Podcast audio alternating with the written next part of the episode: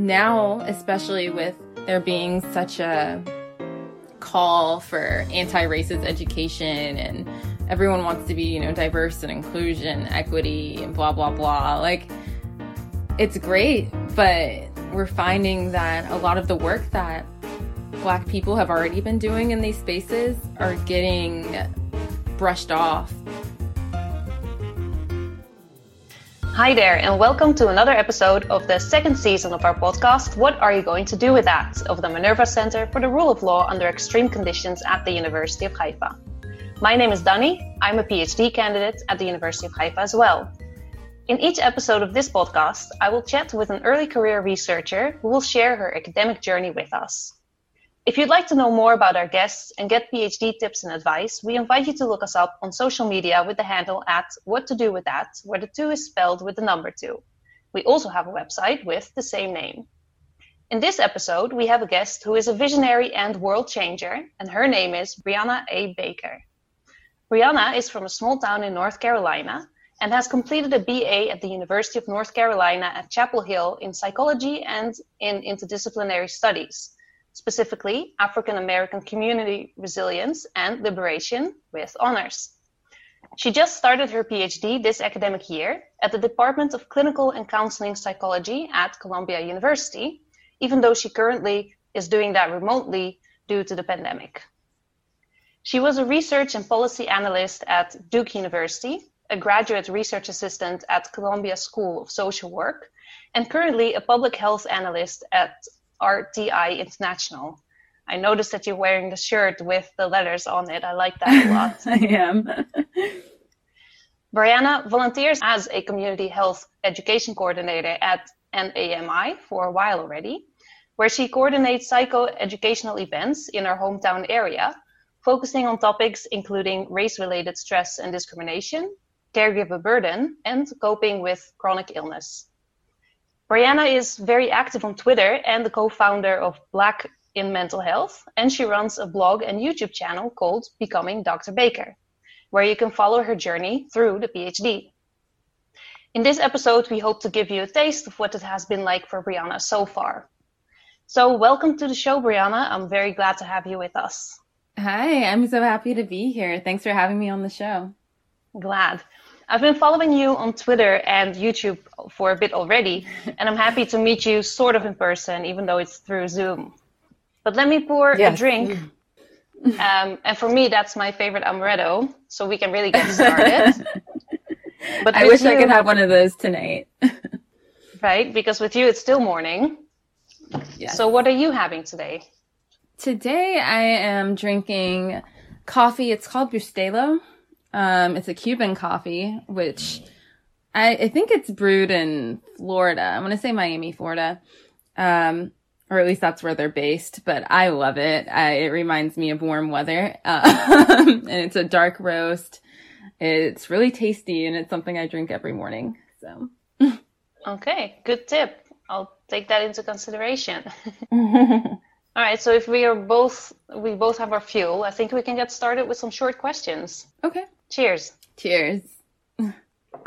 what do you consider to be typical student food? Oh man, you know, this question is so hard because being at home where there's no students around me and not being in the atmosphere of the university, I don't really know what people eat, but I do know that I eat all the time on camera in my Zoom classes, anything from boxed macaroni to pretzels to um in in the southern United States we eat pimento cheese, which is like uh I don't really know how to explain it. Kind of like a chunky cheese with like tomato bits in it. Sometimes it has bacon. Um, I eat that a lot.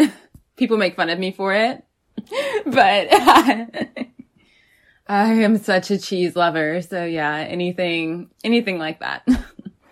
Okay, so that's what we'll see you eating when we're on Zoom. yes, yes. I saw on Twitter that you treated yourself to Mexican food, Cheerwine, and RuPaul's Drag Race. And that seems to be a popular show among most of our guests. But what is Cheerwine?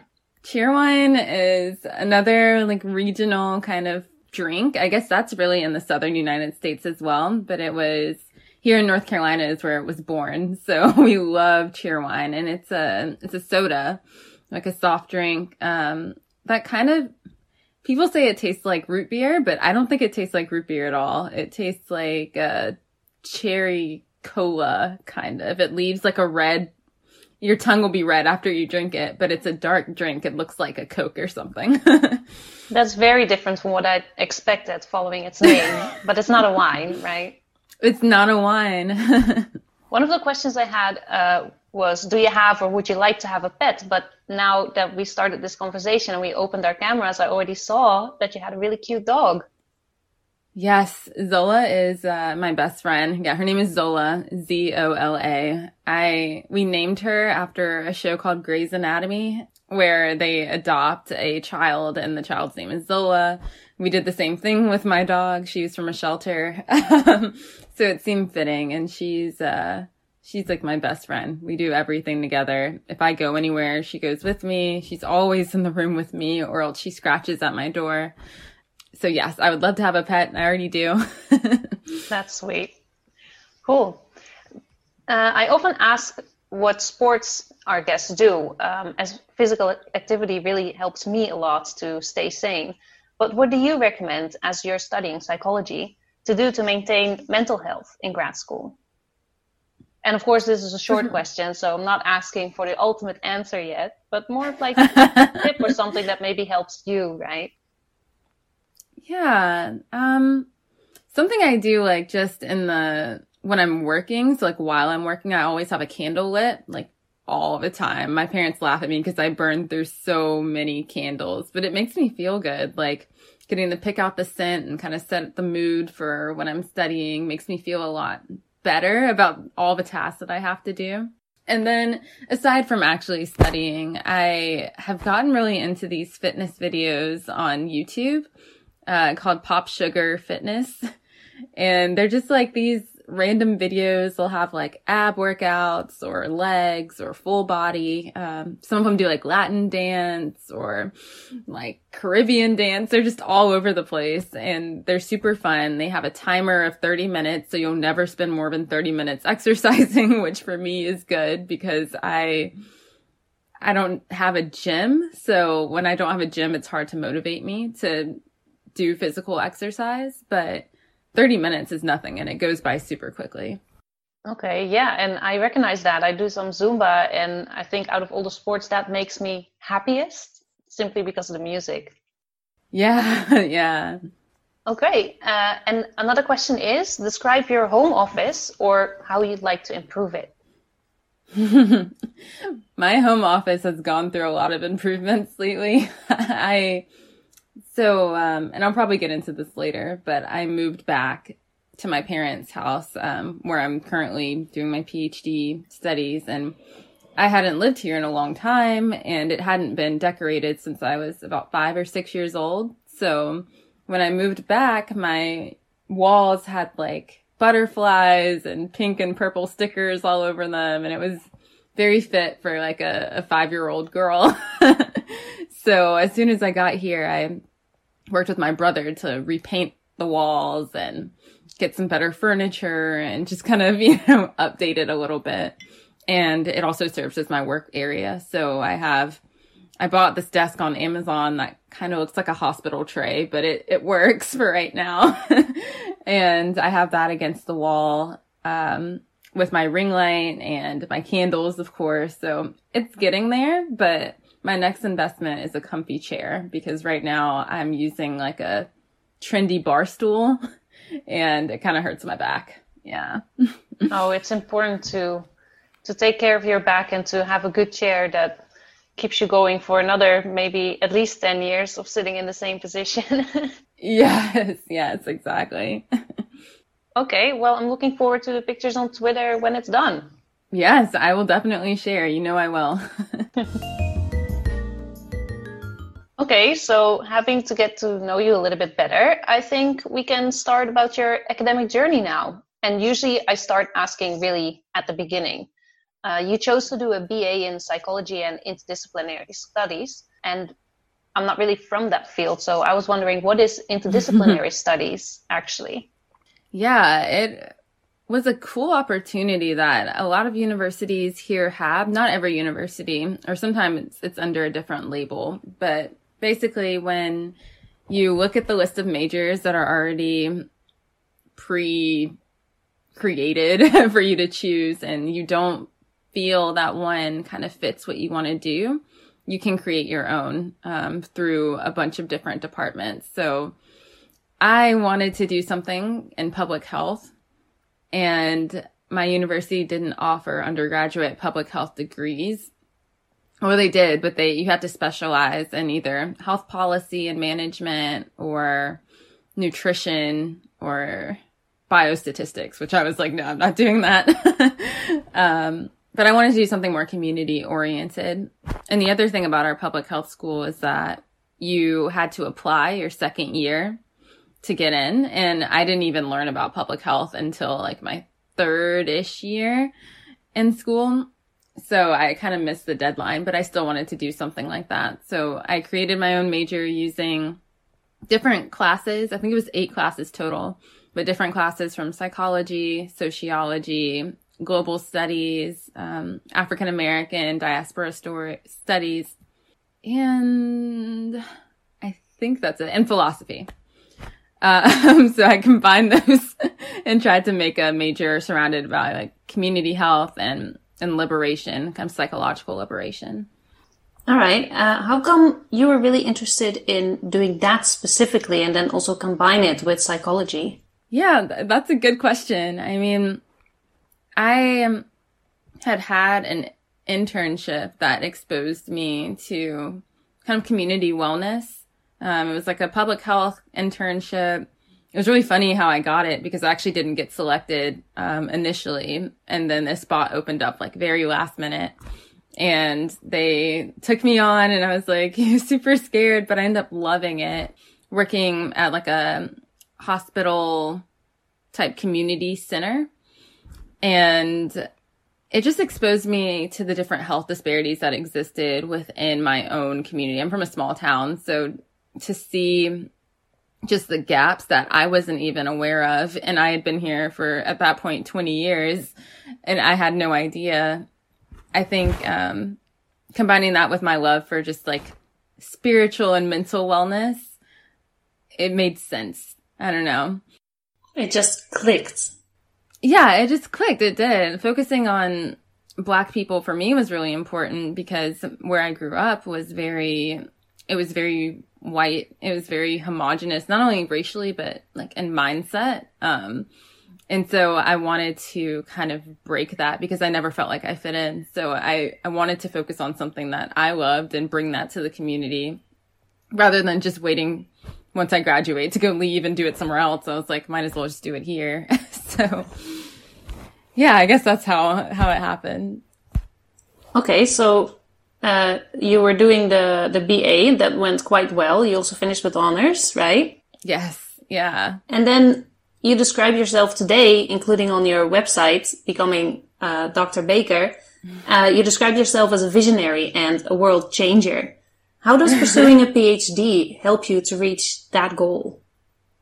Oh my gosh, in so many ways. I mean, I knew I wanted to get a PhD just because like seeing my professors, I knew I didn't want to do exactly what my professors did, but I, I liked that they were so knowledgeable in a certain area. They had such good training, especially in psychology, um, to be able to help others because it is, I mean, it's a helping profession. I love that.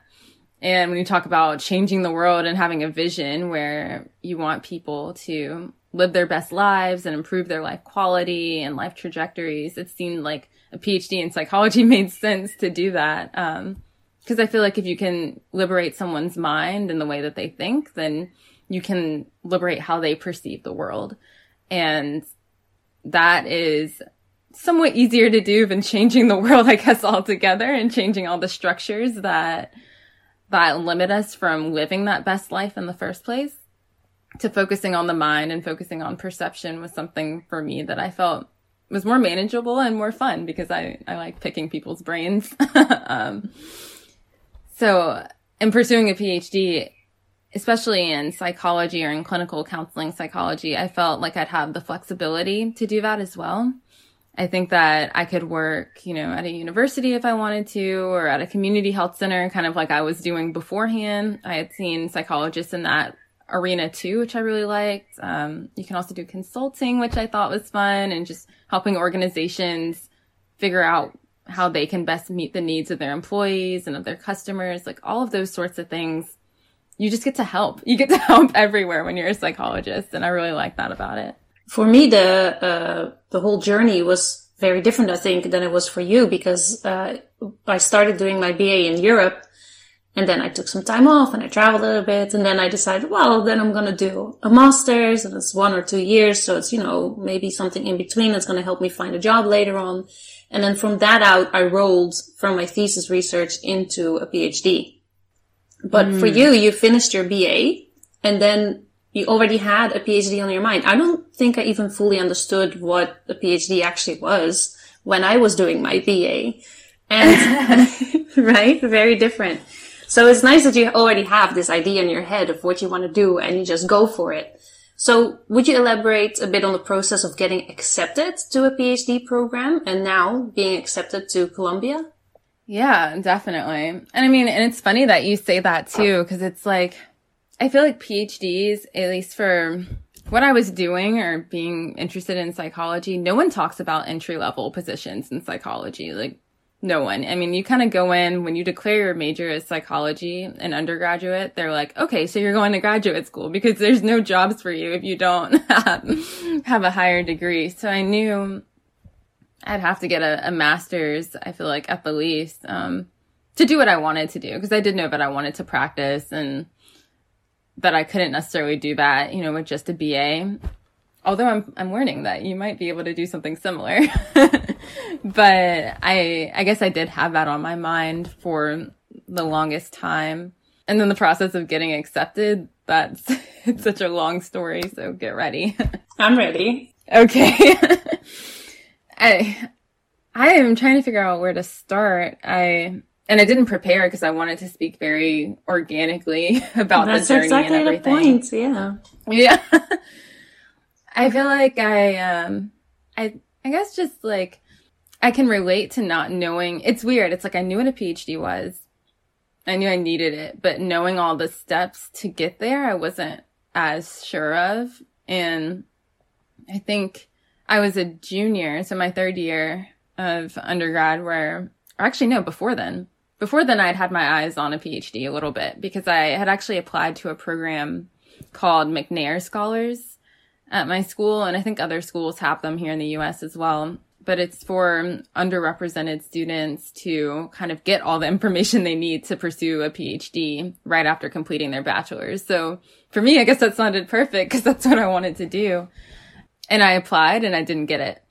And I remember being so bummed because I felt like they were telling me I didn't have what it takes to be invested in and to go and get a PhD. Like I saw the other applicants or the people who got accepted and I was like, man, and one of them was like a, a friend, a close friend at the time too. So I was just like, wow, okay, like she has what it takes, but I don't. And that was really hard on me. Rejection is always difficult. And I think there's also something special about that first rejection right? When you are most yeah. excited about something and most invested in something and then you don't get it and it's very frustrating. Yes, exactly. And I mean, I can go, sorry, I can go so many different ways with this, but it's just with that first rejection.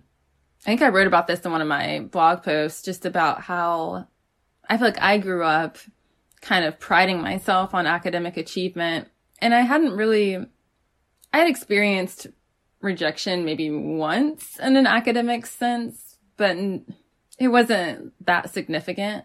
But I knew I was like, okay, I'm still smart. I like have all these accolades or blah, blah, blah. And then when you get that real rejection that actually hurts, it kind of knocks you off a little bit because you're like, I thought I was good at this thing. And I'm going to talk about this later when I got rejected from the actual PhD. But yeah, I do remember being a little shook up from that. Um, but I had to just move on, I guess, and still had the idea of getting a PhD.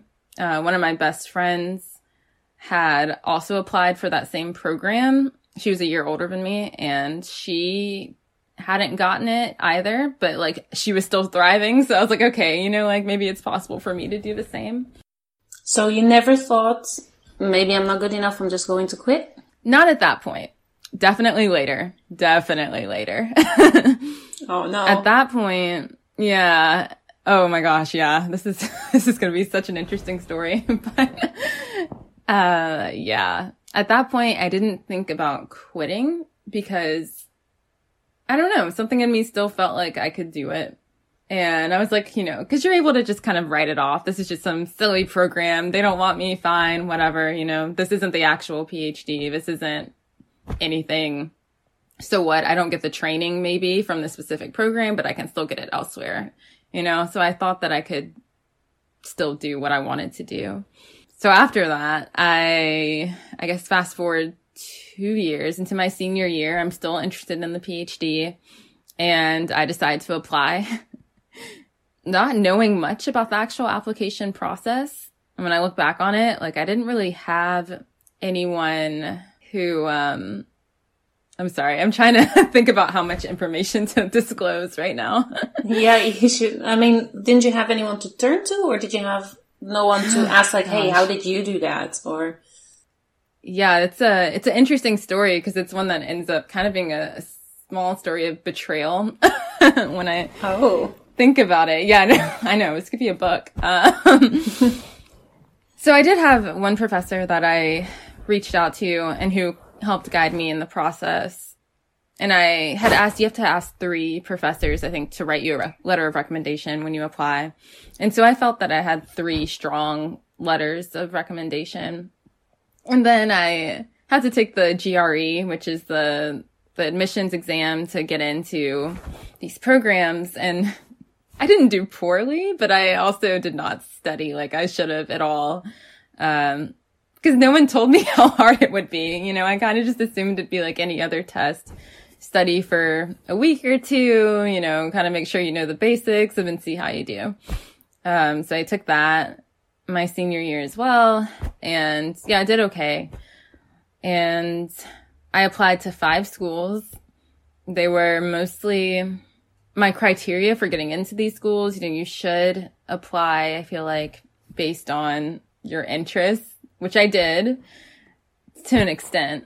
But it was more for me about location and more about, um, I think it was location and also I looked at the scores because you can look up how how many people they accepted before and what the previous applicants scores were and stuff. So I kind of matched my scores to those schools and saw like, you know, do I compare well? Like based on my scores alone, do I have a good chance of getting in? So that was kind of the way I did it that first time, trying to oh. guarantee myself admission almost. It was like, I don't know, back then, I guess getting in and being able to say that I was in a PhD program was more important than actually like loving where I was at. It, it was almost like it was just a step that I knew I needed to take and that I had told myself I needed to take and all my worth was based on making that next step. So by whatever means necessary, I was going to get there. Uh, yeah. So I applied to five schools. That was around November, December of 2018. Okay. And thought I did pretty well on my, my uh, statements and everything. And in January is when you start to hear back from schools about getting an interview. And I didn't hear anything. And I was like, kind of, yeah, I was confused. And I, I was trying not to be, I didn't want to be like, you know, thinking I was a guaranteed applicant or anything like that. You know, I definitely had doubts. But at the same time, you know, my letter writers had seemed supportive and that I could do it. I knew that I had worked my butt off in undergrad I mean, to the point of sometimes managing three jobs at once, all in research and doing a thesis at the same time and extracurriculars, trying to just do so much so that I was prepared. And it got to the end of January and I didn't hear a thing. And I, I remember that week just being so on edge, like refreshing my email so many times, waiting and waiting and waiting. And one school had sent like a season's greetings email or something like that. And I was like, oh my gosh, oh my gosh, is this it? Is this it? it's like, no, that's not what I wanted to hear. It's not, it's not it at all. and, um, oh, actually, yeah, the third week of January, I did get an email from a university and it was from the person that I had applied to and at one school. And she had asked me some follow up questions. And I remember asking my friend, I was like, is this a good sign? Like, and my friend's like, yeah, that means she's interested. I was like, okay, cool. So I fill out the, I fill out the, the questions that she sent me and it was kind of like, you know, why are you interested in researching here and pursuing your graduate studies here? Just trying to get to know more about me. So I submitted them and then the next week she said, Oh, thank you. We decided to go in a different direction. And so, oh, no. Yeah, that was my, my last chance. Cause at that point, I mean, I hadn't heard from anyone else. It took me, I think a good week to realize like, okay, Brie, like you didn't get one at all. Like you're not even being considered for these programs. And it, it hurts again. Yeah, that, but that hurt was like a hurt like no other I think I'd experienced at that time because I felt like, I mean, I let myself down. I was so angry with myself because I was like, oh my God, Brie, like you're so stupid. Like, how could you not get into these programs? And then like feeling like I had let everyone down and but that's not never really the case, is it? Because it depends on so many things. It's usually not even your application wasn't good enough. It's like the other lady had answered you. They were going in a different direction. At that point in time, there might have been someone else who slightly fitted that much better to them than you did. Um, but it doesn't mean that you're not qualified or not worth it or that you've let anyone else down. And did you experience anyone in your surrounding? Like you said, I felt like I let down my family. They didn't experience it that way, did they? No, they didn't experience it. I mean, they were all just down because I was down. um, but I did. I mean, it's so hard when you put that pressure on yourself to not feel like your whole world has just collapsed and it's because, you know, I wasn't good enough. And it was just, oh, it was so bad, especially that week of finding out. And I remember, um, I don't know, it was hard for a few different reasons. Like one, it was my senior year of, undergrad. So everyone is kind of finding where they're going to go afterwards. And every day, I swear I would go on social media every day and it would be someone posting about them getting into medical school or law school or this program and that program. They're going to get a job at Google or wow. yeah. all these big names and that hurts too. I was just there, yeah, and I was just like, I want to be happy for these people, but I'm bitter. I was so mad. and my mom at the time, she was working um, another job to help me pay for my applications, and that hurt because I felt like she was doing these additional shifts for nothing. Like that money went to nothing, and yeah, it was a hard time. But it does mean that she believed in you, right? And that you are capable of doing it. Definitely. It was a funny time too because my parents didn't know anything really about the PhD application process. And so they're like, they didn't accept you. What are they crazy? You know, um, just I think they're knowing. right. yeah. No. well, I mean, again, it's a, it's an interesting story because I'm trying to figure out what part to tell of it next. But I did ask for feedback on my applications, kind of to see why. I mean, I think it's a very natural thing. Like, you want to know why you got rejected. After you get over right. the initial, like, hurt and sadness, and you just get angry and you're like, wait, why? why did this not happen for me? And I think one school said it was my GRE exam scores weren't up to par, which frankly they weren't. So I, I was like, okay, you know, that's fine. Um, not that that has anything to do with how well I would have done in the program, but if that's your criteria, like fine. And then two schools told me that um, my letters of recommendation weren't strong. Oh. And yeah. I know this is like the un- untold story because I don't think I've ever like told the the full story like this. But yeah, so two of my um two of the schools I applied to both had the same feedback for me, and that was that my letters of recommendation either weren't strong or varied in strength. Um, one told me to be more selective in who I asked to recommend me, and I was like, "What?" You know, everyone I had asked, I had worked with for years, and so that was a whole nother layer. So you were surprised. Yeah, because I was like, not only do these schools not think that I'm good enough, someone that I trusted also doesn't think that I'm good enough. And instead of telling me, they wrote a letter that wasn't good. And that ended up being a reason why, you know, that like. It would have been better for this person to say, like, hey, I don't feel like I know you well enough, or for this particular thing, I wouldn't know if you would fit such a program, so why don't you ask someone else, right? Instead of actually writing a letter that doesn't help you in any way. Yeah. And when I found that out, I don't know, I felt like someone had intentionally like almost sabotaged me because you're right. Like you can, you could have just said, no, I had other people to go to, you know, like I, and I felt like I knew everyone, all of my letter writers well enough that they could have told me, you know, I don't think it would have hurt then, but this hurt more, you know, like getting that feedback that they had written a bad letter. But now with this feedback, you actually knew that you could change that, right? You could ask someone else, get a better recommendation letter and try again.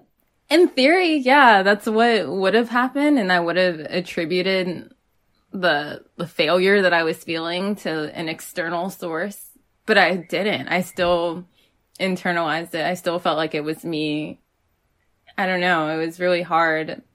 But I remember one of the pivotal kind of moments was my friends invited me over to their apartment and I think we were eating like enchiladas my friend had made and just sitting around and it was January. So everyone's kind of putting their, their goals for the new year. And we were just talking about, you know, like if we could be doing anything, what would we be doing? And that was the first time I feel like I had sat down and asked myself what I really wanted. And a PhD was something I wanted, but there are so many other things at 21 that you want in the life. so I, I remember sitting there and just writing this list of things that I thought I could do that weren't related to psychology. And this brings me back to the point that you were you were asking about were you ever just done with psychology? This is that point. This is the point. Okay, yeah. I sat down the list and I was like, well, if I'm not good at psychology, I don't want to do anything remotely related to psychology, which was me being a little bit dramatic, but right. It was it was a momentary thing. yeah, it was a momentary thing. It was kind of just like I'm not good at this. Why would I keep doing something that I'm not good at. And I always have this internal battle of like, you know, the things that are worth getting in life, like they don't come easily. Like you have to work for them. And I fully believe that. But also, if God and the universe are telling you that, you know, something's not for you, maybe you should go in a different direction. So I'm balancing these two schools of thought in my head. Like, what do I do? Um, and it's funny. It's so, it, it's happy like that I get to look back on it now, like with a smile and be like, you know, because Definitely. everything did work out in the end. But trust me, it was not a smiling time. Like it was a, it was a dark time. That is, you know, the end of January 2019, beginning of February. I'm like, Brie, you got to start looking for jobs. You're graduating soon and it all just came so quickly. I felt like I didn't have a, a, moment to like breathe and accept that I like didn't get accepted. I just had to move on to the next thing, which was now I have to apply for jobs. Like now I have to not psychology related because I said I was done. um, and I applied for jobs that were, they were so random. I don't know really what was going through my head, but a lot of me, a part of me liked communications and again, I guess everything comes full circle because now it's like the YouTube channel and the blog and stuff. You know, I still got to to mesh those passions, but I just thought, you know, I'm gonna go into communications or like television, like news anchoring or um, media, like social media management, things like that were kind of jobs I was looking into. but never feeling completely happy with that decision. I still wanted to do psychology. I just, I didn't want to fail again.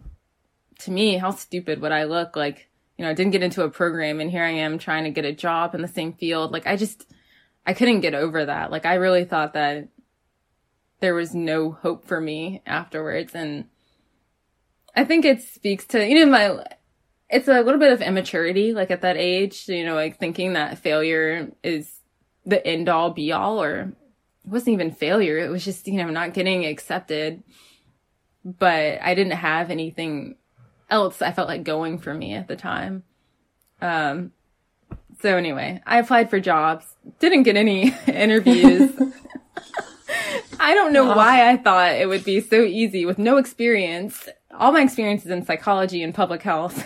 so I don't know why I thought I could just easily transition over to another field um, and get a job on the spot. But I didn't get any interviews for that either. and um, and then it was already the end of the year? Then it's about March, middle of March. I'm not getting anything. I decided to apply to two psychology positions.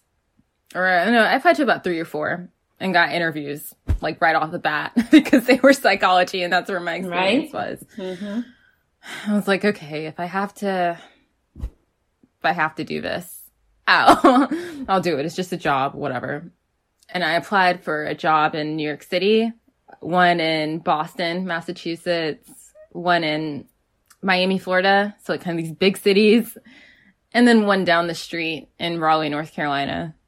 With that being not my last choice based on the job, but it was my last choice based on location. Because, location, location, location again. Yeah. I'm like, you know, I'm 21. I'm going to go explore the world. I would, from this small town, I went to college 35 minutes from that small town. Like, I'm ready to go and explore and do things. Long story short, I ended up applying to this job in North Carolina. The fit was undeniable. Like, it was everything that I would have wanted to do and I remember like walking into the interview and it was a four hour interview process for this job. And that's where I currently work now. Um, and it was like a four hour process. I was like, these people are crazy, but it's like 30 minute interviews back to back to back.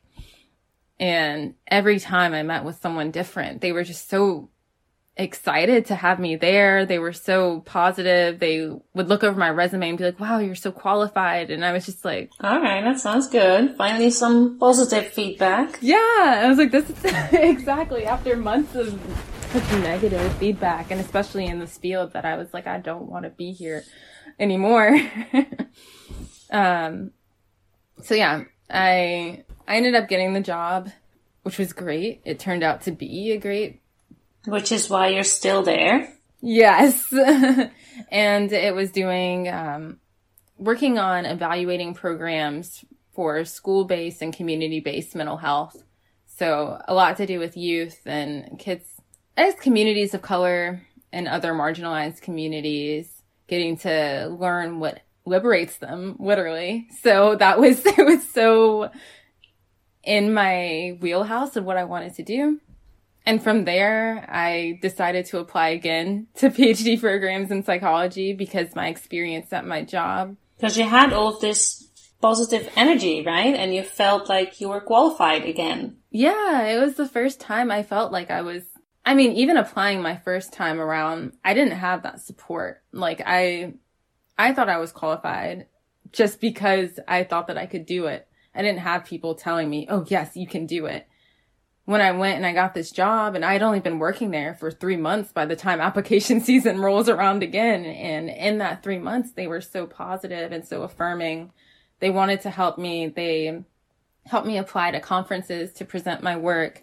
They helped me learn how to get published. They showed me everything I needed to know and to do. And they had such, they gave me so much encouragement that I didn't even know existed. Like they were just so they were rooting for me and it meant a lot to me because they were all psychologists and I was like, well, if they think that I could do it.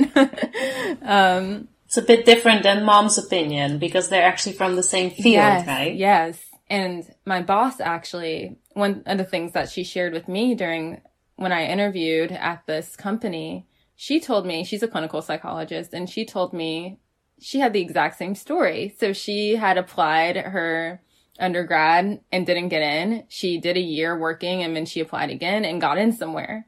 And so for her, it was like she got to pour into me who had such a similar background. And it was just like a getting to see where she was at despite getting rejected her first time. And now she's like director of an entire program. She's like in her thirties and she's like directing an entire program. She has her PhD. You would never know that she'd ever experienced rejection in her life.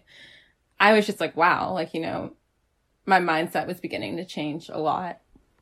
Um, yeah. And so I ended up applying again and this time applying to places that not just based on location or based on if I thought I could get in, but places that I really thought I could make an impact and that could help me make the impact that I wanted to in the world. Like my mindset was so different the second time around.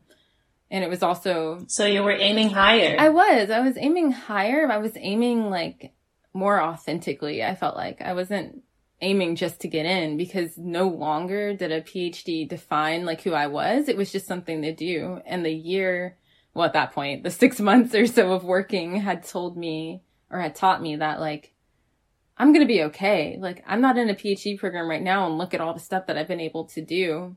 So how many applications did you then send the second time around and how many answers did you get?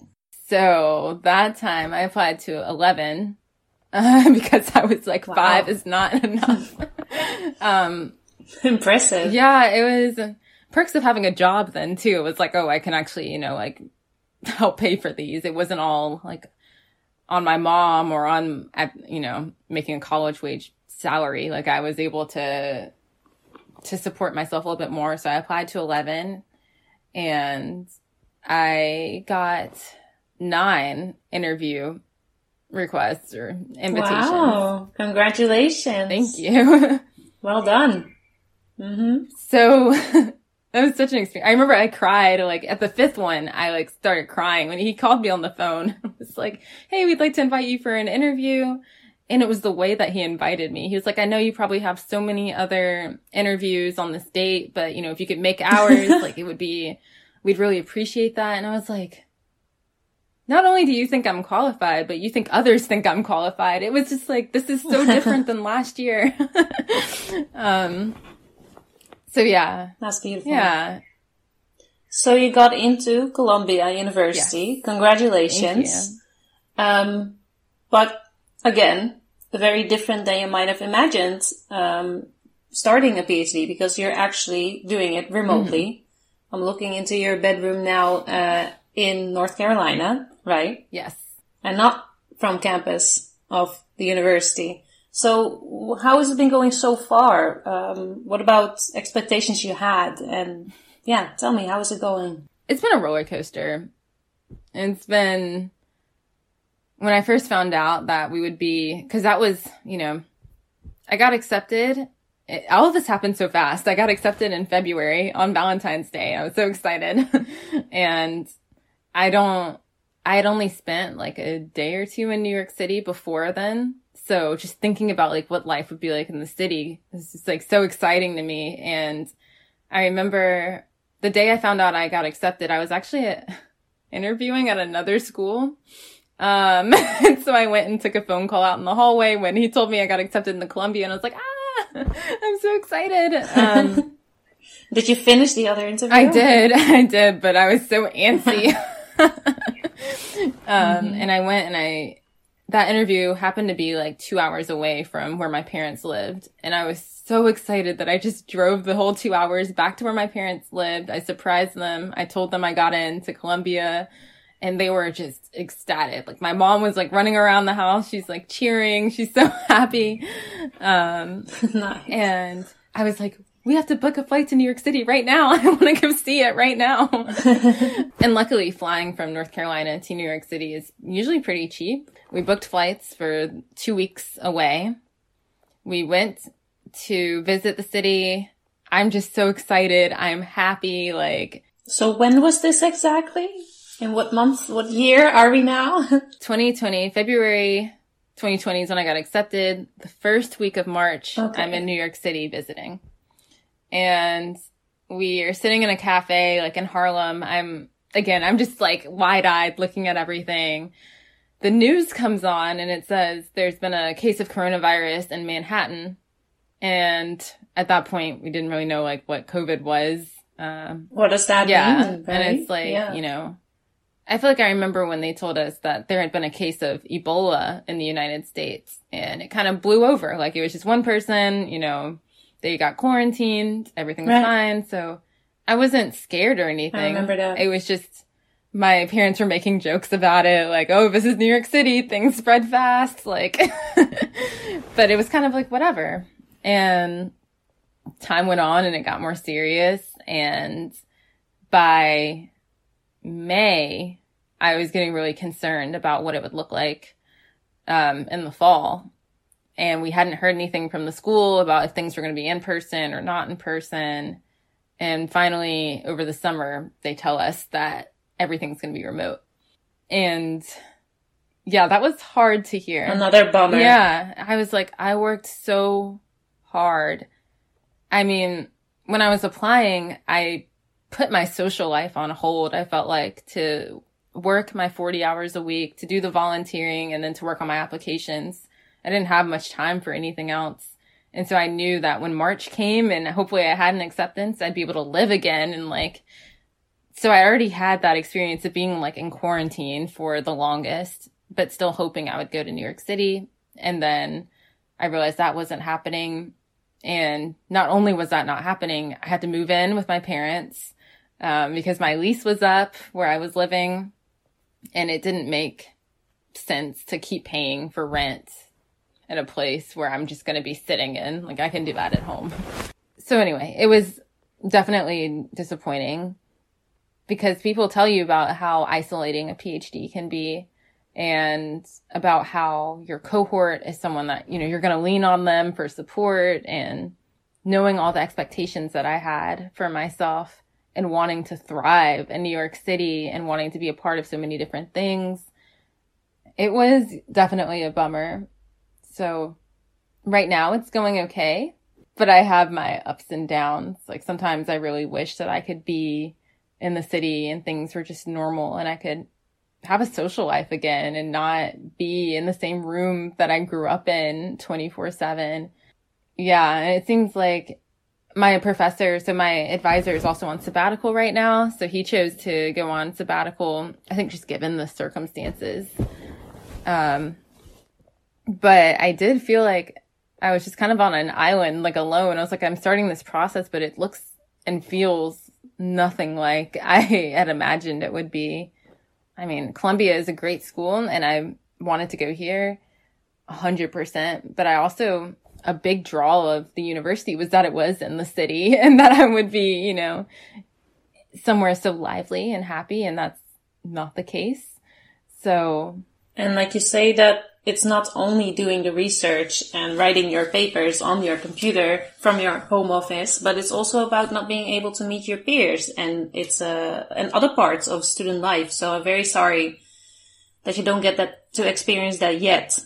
But let's hope that soon things will start slowly to open up again and that maybe some classes will take place so that you'll at least be able to live in the city and uh, slow steps into that bigger student life and in the big city that you were hoping for. Yeah, I definitely. I hope so. And Zoom makes things, you know, better. One of the things that I dislike is that most of my classes are asynchronous. So I, I have one class where I even talk in. So it's, it is really isolating because most of my classes are self-paced and we don't meet regularly. Um, but at the same time, it makes you have to step out of your comfort zone and be more intentional about relationships that you're pursue- pursuing. And I don't know, there's been pluses that have come for, or there's been okay pluses that have come from it, I feel like. I'm glad you're still able to see those positive things too and not only think about the negative things. Yeah. Um, and that's what we're constantly trying to do. And that's what this show is also for to ask people, okay, so you've had so many rejections and setbacks and bummers. but in the end, you are where you wanted to be. And even though it's not, the situation doesn't allow you to do it as you expected, it is most likely going to get there because you have another five years to go, yes. right? that is what keeps me going. Let me ask you another question. Um, as you've said, and as I've seen on your resume, uh, you're doing a lot of things next to grad school, right? You're working in two research labs, you're volunteering, you have a job, um, but I'm particularly interested in hearing more about that projects uh, that you're doing, like Black in Mental Health and becoming Dr. Baker. What is your message here? What is it about? Yeah. Um, hmm. Which one to start with first? I mean, becoming Dr. Baker. I actually started it, and I think this is a testament of how supportive my work environment was, because I started becoming Dr. Baker as a blog post or a blog on LinkedIn um, in November of last year. So yeah, it's almost been a year now. And congratulations. thank you. But it's so interesting that I felt confident enough to start something called Becoming Dr. Baker when I hadn't even gotten any interviews or acceptances yet. Um, but it was a point where I was like, you know, this is something I want to do. I think that I'll do it eventually. I don't know when, but here's my process and kind of just documenting what it's like to go through the application process and now what it's like to go through as an actual student. Um, but the message is, I guess that as you are pursuing your PhD, you're becoming and you're pursuing so many other things as well. It's such a, a growing time. I mean, it's a span of like five, six, seven years. So there are so many other things that you become in that time aside from becoming a doctor. So for me, it's like, you know, I'm becoming an advocate. I'm becoming a woman. I mean, I feel like I was just, sometimes I still feel like I'm a child, but you know, growing and learning and adulting, I guess. well, I really do like your YouTube channel and I would recommend everyone to go and check it out. That is Becoming Dr. Baker on YouTube and also subscribe. And while you're at it, subscribing to your channel, uh, you should know that we also have uh, a YouTube channel on on there with some more videos besides only the podcast. Just wanted to throw that in there. and then what about Black in Mental Health? Yeah, Black in Mental Health is um it's amazing. I'm really proud of it. It uh on Twitter, there's been a lot of movements for Black in X. So it'll be like Black in Physics, Black in Cardio, Black in Neuro, which was one of the first and I mean most successful movements is just all about connecting black people who are in these fields of study. So for us, Black in Mental Health was not only for students or researchers or professors, but anyone who's practicing mental health, um, healthcare providing, and also anyone who's an advocate. Um, so because I realized from my own experience that just because you're not in a program or like in an academic institution, you can still be deeply invested in mental health or in any of these right. fields. So Black in Mental Health is all about connecting all those people, bridging the gaps between research and practice and advocacy and really just starting a movement of community um, increasing representation and visibility because a lot of times, I mean, black PhDs in psychology make up about 4% of the psychology workforce, which is astonishing. And I read this other statistic yesterday that said, um, 95% of mental health providers in New York City are Caucasian. So having, despite, you know, despite blacks and African Americans experiencing mental health issues or complications at the same rates. Like we're not represented. We're treated unfairly. There's so many large disparities in access and in care and quality. Um, so the Twitter movement of Black in Mental Health is just addressing those inequalities, fostering community between those who are trying to change and increase accessibility, and also just getting the word out that we exist because uh, now, especially with there being such a call for anti-racist education and everyone wants to be, you know, diverse and inclusion, equity and blah, blah, blah. Like it's great, but we're finding that a lot of the work that black people have already been doing in these spaces are getting brushed off by by more accepted names or we're not getting acknowledged for the work that we've been doing for decades and decades and decades. Now people just want to act like it all of a sudden exists when we've been doing it for so long. So for me, increasing visibility was a really big thing. Um, having a stake and being like, and that's working out quite well. Yeah, it is. It is. We were so excited with the outcome. Our team is about, I want to say maybe there's about eight of us who kind of work to put this together. And in the beginning, you know, you don't know how it's going to go. And I remember those initial conversations where you're like, should it be a day? Should it be a week of Black in Mental Health? You know, is it sustainable? Do we want to just keep it going? Like all of those things. And now seeing where it's at, we have close to 4,000 followers on Twitter now. Um, celebrities like MC Hammer have tweeted us and wow. retweeted us and supported us. And we've just gotten so many, so many positives have come from it, so much support and so many people thanking us or just being grateful for that space and that it exists because nothing like it existed before. Cool. So, like I said, a lot of projects, thankfully all quite successful. But then the question is, and maybe you're able to give some tips or recommendations on how do you manage to juggle all of these activities at the same time? Yeah, I'm still figuring it out. I mean, I think one thing that when people start PhD programs, they have to juggle a lot in terms of emotional things and also getting acclimated to their new settings. And those, that's something I didn't have to do. Like I moved back in with my parents. I'm doing class online, which I'm not running from class to class. I'm not taking the train through the city to classes. Like everything is right here. Most of my time is managed on my own terms which is really nice. Um, so I feel like one of the perks of online learning and asynchronous learning is me getting to dictate when I do certain things. Um, which is an advantage and a disadvantage because sometimes I definitely don't do things, um, in the most time effective manner. But I think it has to do with just passion will always drive you.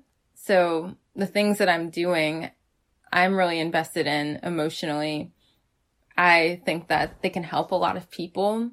The feedback that I receive from the YouTube channel and from Black in Mental Health are so positive. It keeps me going. Like knowing that I'm making a difference keeps me going. And I don't know. I get like, it's not every day, but those random texts or, or messages on social media that I get that are like, Hey, you know, I really enjoyed this, or you kept me going, or you inspired me to apply to programs after being rejected. Like those things mean so much to me that I don't know. I guess it has to do with passion, but it also has to do with boundaries because I know I can't do it all. And there have been weeks where I'm definitely tough on myself for not doing things when I want them done. But for the most part, to not overdo it. Yeah. Right? Yeah. And it's hard. And it's definitely a lesson that I'm learning one of the things too was as much as I had made peace with not getting accepted the first time around, a part of me felt like I had to play catch up almost in a way, um, for that year that I missed. So still trying to adhere to my timelines that I had set for myself, which are unhealthy, but I couldn't break it for the longest time. I'm still working on it. So yeah, that's all right. And um, everyone will figure it out along the way too, right? Mm-hmm. Um, at some point, you will have to decide what projects uh, are doable or, you know, still worth it to work on or not. And that might change in the next few years, and that's all right. Um, you'll get better at it, yes. at letting go things yes. at some point too. Okay, and then I actually got to my last question for today, and that um, when you will do- be done with your PhD, what are you going to do with that? I, my hope is that I do something revolutionary. I mean, I was thinking about this the other day. Like, I know that my path is going to be something that's innovative and that's not going to be, I feel like it's going to be something that I invent and that I create for myself, which is exciting. I mean, I don't think, I don't, I've never had dreams of like, yes, I'm going to go and work at this university or I'm going to go get a tenure track professor position. Like, I don't know necessarily my five year plan, but I do know the impact that I hope to make in five years. And I want it to be huge. I want it to be global. I want to be able to infiltrate media because that still is a passion of mine. So whether it's, you know, communicating on TV or through my YouTube channel and social media about mental health and specifically mental health concerns for marginalized populations, I want to have, I want to continue leveraging those platforms and hopefully in five years it will have grown from where it is now. I'm happy with where it's at now, but to think of where it could go is really exciting. Especially when you see how far you've come in this one year, right? Since the rejections until where you are now, so much is possible. Uh, so that would be great to soon, very soon, see more of you, maybe even on this side of the world on TV. Who knows? oh my God, that would be amazing. that would be so amazing. All right, let me cheer to that. Yes. Do you still have some left? Yes, I do. Cheers. and that then brings me to my final five short questions. Okay. But here I'm only going to allow you to answer in two sentences each. Okay. So are you ready? Yes. cool. What was the most important conference that you've been to so far? The UNC Minority Health Conference. Where was that? That was in Chapel Hill, North Carolina this past year. So talking about health disparities, mental health, reproductive health, all of it related to minority health. Interesting. And very short. Thanks for that. Yes. Have you received a scholarship? Not yet. um, but I am proud that my PhD is fully funded. So we'll we'll go from there and Right. Yeah. Definitely a good start. yes. That's what everyone needs. yes. What do you consider to be your most important contribution to your field so far? I think Oh, this is hard. It is. I know. In my field, Black in Mental Health, I feel like has been something that's the most tangible contribution to the field. But I also think that as a black woman, sometimes just my presence and in the field is a large contribution because like I said, there's not many of us. All right. That's a big legacy then. I hope. no, that's great. Who has impressed you most with what they have accomplished? Probably my best friend, Jasmine Brooks. You can find her on Twitter as well, but she's a clinical psychology PhD candidate and she's not only impressed me with what she's doing, but with the support that she's been able to provide to someone like me who's also entering in the field. So probably her. That's good. We'll make sure that she listens to this, this episode. and then the very last one. How do you relax, if you even do so, after a hard day of work? I relax usually by playing with my dog, playing fetch or going on adventures around town. Um, she loves the car. So anytime that we can ride with the windows down and have her head hanging out the window is usually pretty relaxing for me. Sounds like a good life. Yeah, she has a great life. She has a great life. well, thank you so much for your time, Brianna. I wish you the best of luck with everything and especially with the academic journey. Uh, and I'd also like to thank our listeners. If you'd like to hear more about Brianna, make sure that you check out her blog and YouTube channel, Becoming Dr. Baker. And while you're on it, don't forget to subscribe to our podcast as well, which is What Are You Going to Do with That, of course. Cool. So, wow, so many projects and so many things happening at the same time. I'm impressed. I wanted to ask you about the research labs. Is that something you're still working on? Yes. Um, so I'm in two right now. And well, one is kind of on hold because my advisor is on sabbatical and he's the director of the research lab. Right. So that's the identity, stigma, and intersectionality lab. So that's kind of on hold, but I'm thankful for that because he, him being on sabbatical, made me reach out to another professor who I was interested in, um, who's in the School of Social Work, and she's doing work um, with virtual reality technology and mental health, which is just like, what? That's crazy. Um, Interesting. Yeah, like you can put on the goggles and you enter this world where you are like a, I think he starts off at six or seven years old and you're like a seven year old black boy and you kind of move about the world as him from his point of view. And you go through these different scenarios like having your teacher discriminate against you to applying for jobs to eventually being harassed by the police. So it, it's kind of I mean, it's really deep, but it helps build, I hate this word, but empathy kind of for the Black experience. So that's what we're working on right now, which is really cool.